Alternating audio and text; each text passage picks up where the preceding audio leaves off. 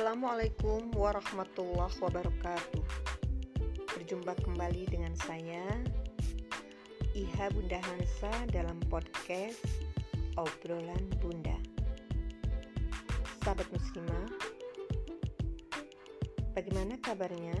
Semoga dalam keadaan sehat walafiat, dalam limpahan rahmat dan kasih sayang Allah, istiqomah berpegang pada syariatnya. Sahabat muslimah, sebelum saya lanjutkan obrolan kali ini, kita akan senantiasa bersyukur pada Allah.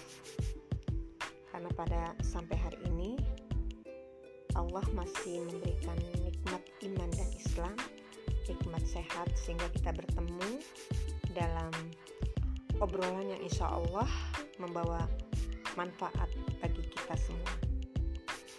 Sahabat muslimah, kali ini saya akan menyampaikan uh, satu tulisan ya tentang kematian.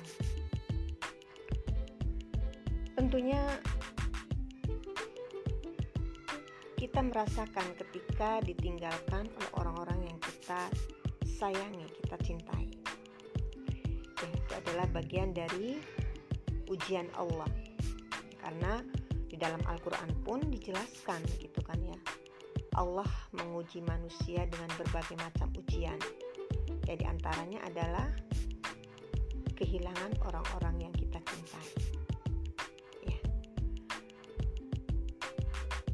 kita melihat akhir-akhir ini gitu kan ataupun mendengar banyak ke banyak hmm, berita ya ataupun kabar gitu kan ya tentang wafatnya atau kembalinya para ulama. Juga kembalinya para pengemban dakwah yang mana kita merasa kehilangan. Nama mereka begitu terkenang, ya. Dan tentunya kita pun akan berpikir ketika mendengar berita tentang kematian. Banyak orang membicarakan kebaikan-kebaikan kalau kita kalau tiada mereka mengenal kita apa? Ya tulisan ini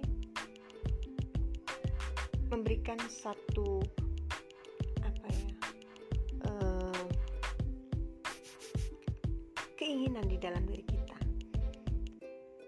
Ya dengan judul jika kita wafat kita dikenang sebagai apa? Ya kita ingin ya ketika kita tiada kita dikenang sebagai orang-orang yang soleh ataupun soleha orang-orang yang baik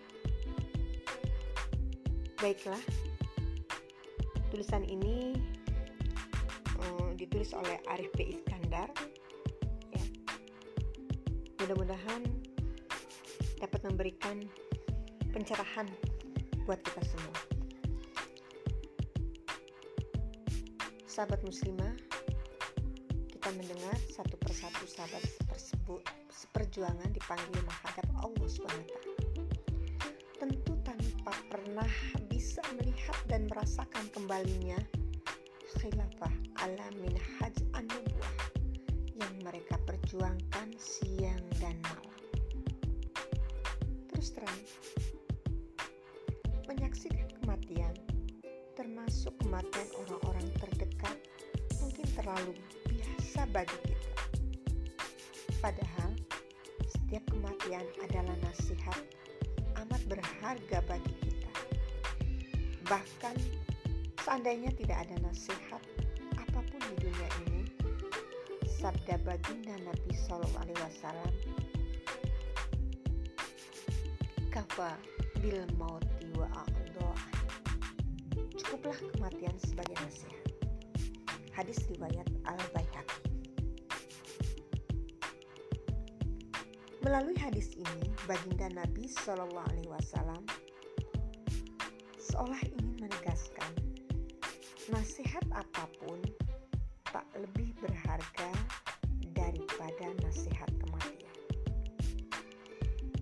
Bisa juga bermakna perlu banyak nasihat, cukuplah kematian sebagai nasihat.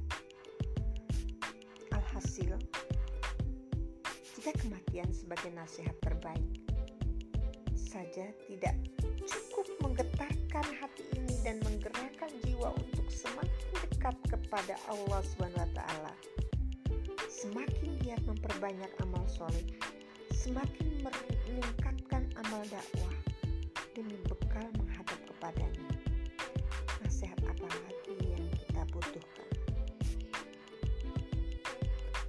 Ya, diakui atau tidak, kematian adalah nasihat yang terus berulang. Namun terus juga berulang kita lupakan. Seolah-olah kematian itu hanya menyasar orang lain, bukan pada kita. Padahal Allah Subhanahu wa tegas menyatakan, A'udzubillahi minasyaitonir rajim.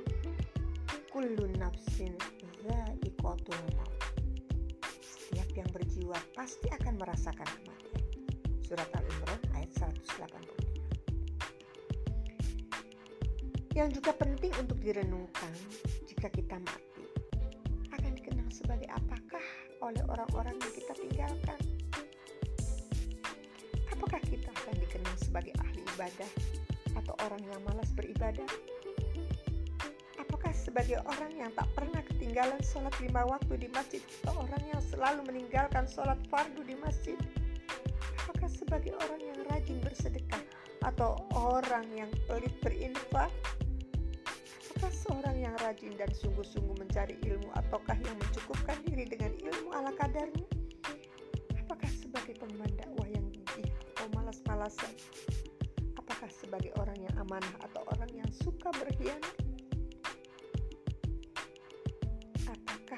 Sebagai orang yang rajin membaca Al-Quran setiap hari atau tidak pernah kelihatan membaca Al-Quran? Apakah sebagai orang yang rajin saum sunnah atau tak pernah melakukannya? Sahabat muslimah, apakah kita sebagai suami atau istri yang baik dan lembut atau buruk dan kasar? Apakah ayah ibu yang bertanggung jawab sering lepas tanggung jawab? Apakah sebagai suami atau istri yang suka menyayangi pasangannya atau yang suka menyakiti pasangannya? Terus terang, saya sangat khawatir saat wafat nanti saya dikenal oleh orang-orang sebagai orang yang memiliki sifat-sifat buruk. Meski tentu saya percaya orang-orang itu tidak akan mengungkapkannya atau menjadikannya sebagai bahan ujian. Tentu, kita berharap dikenal sebagai orang yang memiliki sifat-sifat yang baik oleh orang-orang, setulus tanpa kepura-puraan atau terpaksa. Sahabat muslimah, berbahagialah sahabat-sahabat kita, seperti ustadz-ustadz, Ustadz Nur, Nuruddin,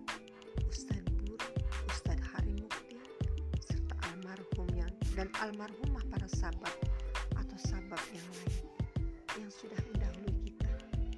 Mereka terbukti tetap istiqomah sampai akhir hayat di jalan dakwah yang penuh tantangan.